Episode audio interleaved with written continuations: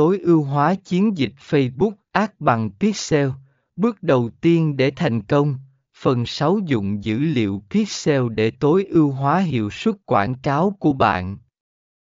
Bằng cách kết hợp kiến thức về quảng cáo và kỹ thuật, bài viết này sẽ giúp bạn bước đầu tiên trong hành trình tối ưu hóa chiến dịch quảng cáo trên Facebook của bạn.